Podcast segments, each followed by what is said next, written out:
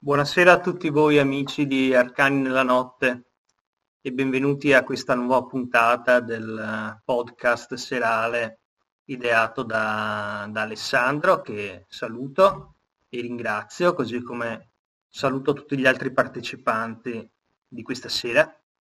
Io sono Fabio, vi parlo dalla libreria esoterica Il Sigillo di Padova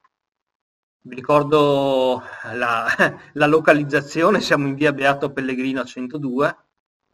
siamo eh, aperti dal, dal, lunedì al sabato, orario continuato,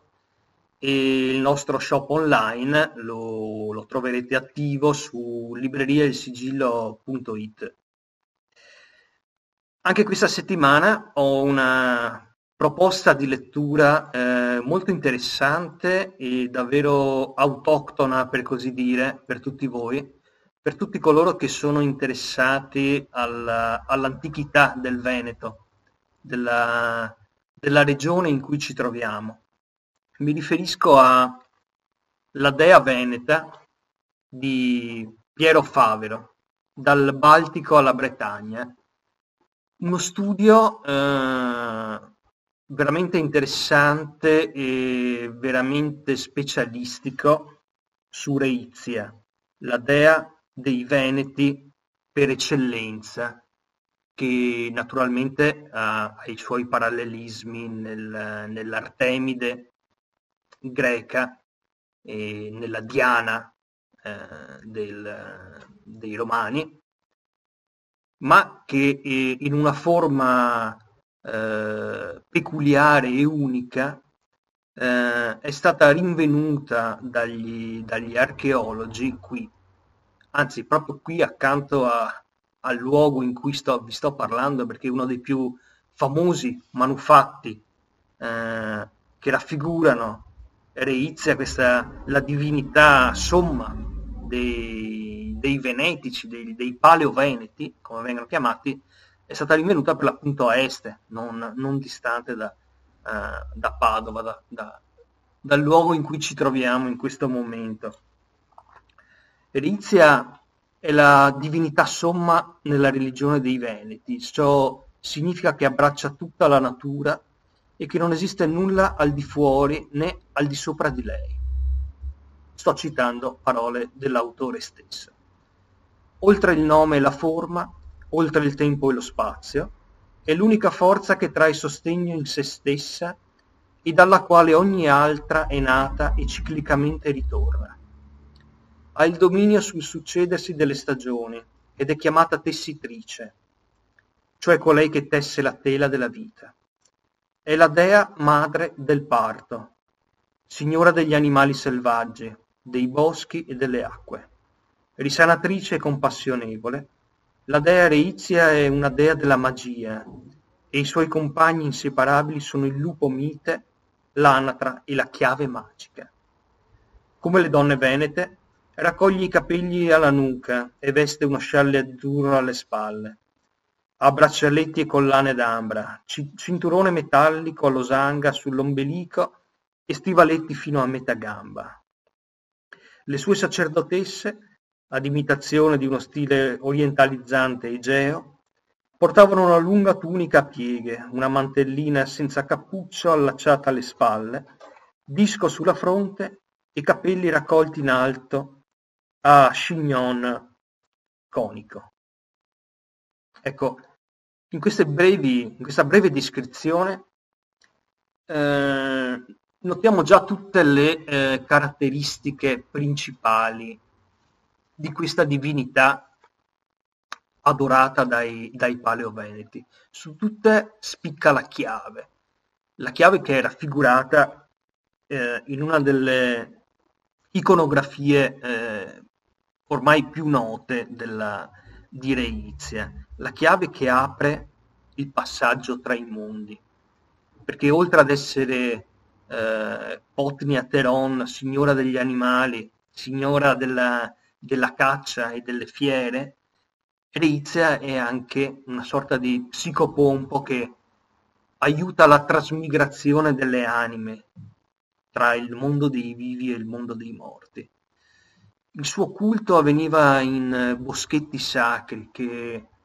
eh, un tempo dalle, dagli inizi della laguna, da cui io stesso provengo, fino a, alla periferia di Padova, si estendevano in quella che veniva chiamata eh, selva fetontea, citata, citata, da molti autori classici, un'immensa foresta eh, che custodiva eh, segreti ormai eh, irrimediabilmente perduti e che si estendeva appunto dalla laguna fino alle periferie di questa città eh, eh, per arrivare anche alle, alle prealpi, alle, alle, pendici montane. E il culto di, di Reizia, pur avendo in sé molti elementi greci, molti elementi etruschi, che poi passarono naturalmente alla religione romana, possedeva caratteristiche peculiari e eh, veramente autoctone. Quindi il Veneto antico come, come uomo e Reizia sono una eh, indissolubile unità, per così dire. Il suo culto era appannaggio eh, di una classe sacerdo- di sacerdotesse, quindi una casta femminile eh, dedita eh, e preposta alla cultualità e che possedevano tra l'altro l'uso di quelle rune che troviamo iscritte in, molte, eh, in molti manufatti proprie dell'alfabeto venetico. I luoghi di culto, come dicevo, erano radune in mezzo al bosco, isole asciutte entro zone acquitrinose, gli antichi avevano quella particolare sensibilità derivata dallo stretto contra- contratto con la natura, che permetteva loro di identificare e scegliere luoghi magici per bellezza ambientale e per le sensazioni positive in grado di trasmettere. Quindi, come ancora oggi uh, molte persone che possiedono una particolare sensibilità utilizzano ad esempio la magia radionica o altre o altri strumenti per eh, trovare i luoghi in cui celebrare eh, i propri riti, così facevano i nostri progenitori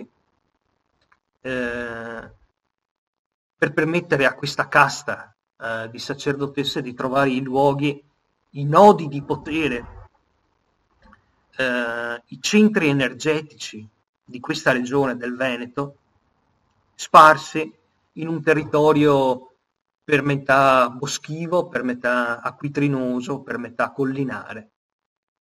e che di conseguenza ci fa comprendere come tante volte noi eh, andiamo altrove a cercare eh, quell'emozione ancestrale che ci deriva dal contatto con, eh, con un luogo di potere ben noto dalla storiografia ufficiale, dimenticando però che questi stessi luoghi di potere sono tutti intorno a noi, sono ancora intorno a noi, perché questa antica selva, di questa antica selva eh, esistono ancora frammenti, frammenti che l'uomo non è riuscito a distruggere, non è ancora riuscito a, ad asfaltare, sono veri e propri eh, transfughi, eh, superstiti, sopravvissuti di un'epoca primordiale eh, eh, dominata dalla, dalla, signora delle belve, da Reizia. Luoghi come il bosco di Carpenedo, ad esempio, eh, sono i superstiti di quella, di quella, foresta planiziale, una delle foreste primordiali che, che praticamente ricopriva l'intero Veneto e che dalla conquista e, e, dominazione romana in poi ha, ha ovviamente iniziato a subire eh, il, il, taglio degli alberi e la, e la distruzione volta a, a, costruire quelle strade che avrebbero permesso il commercio.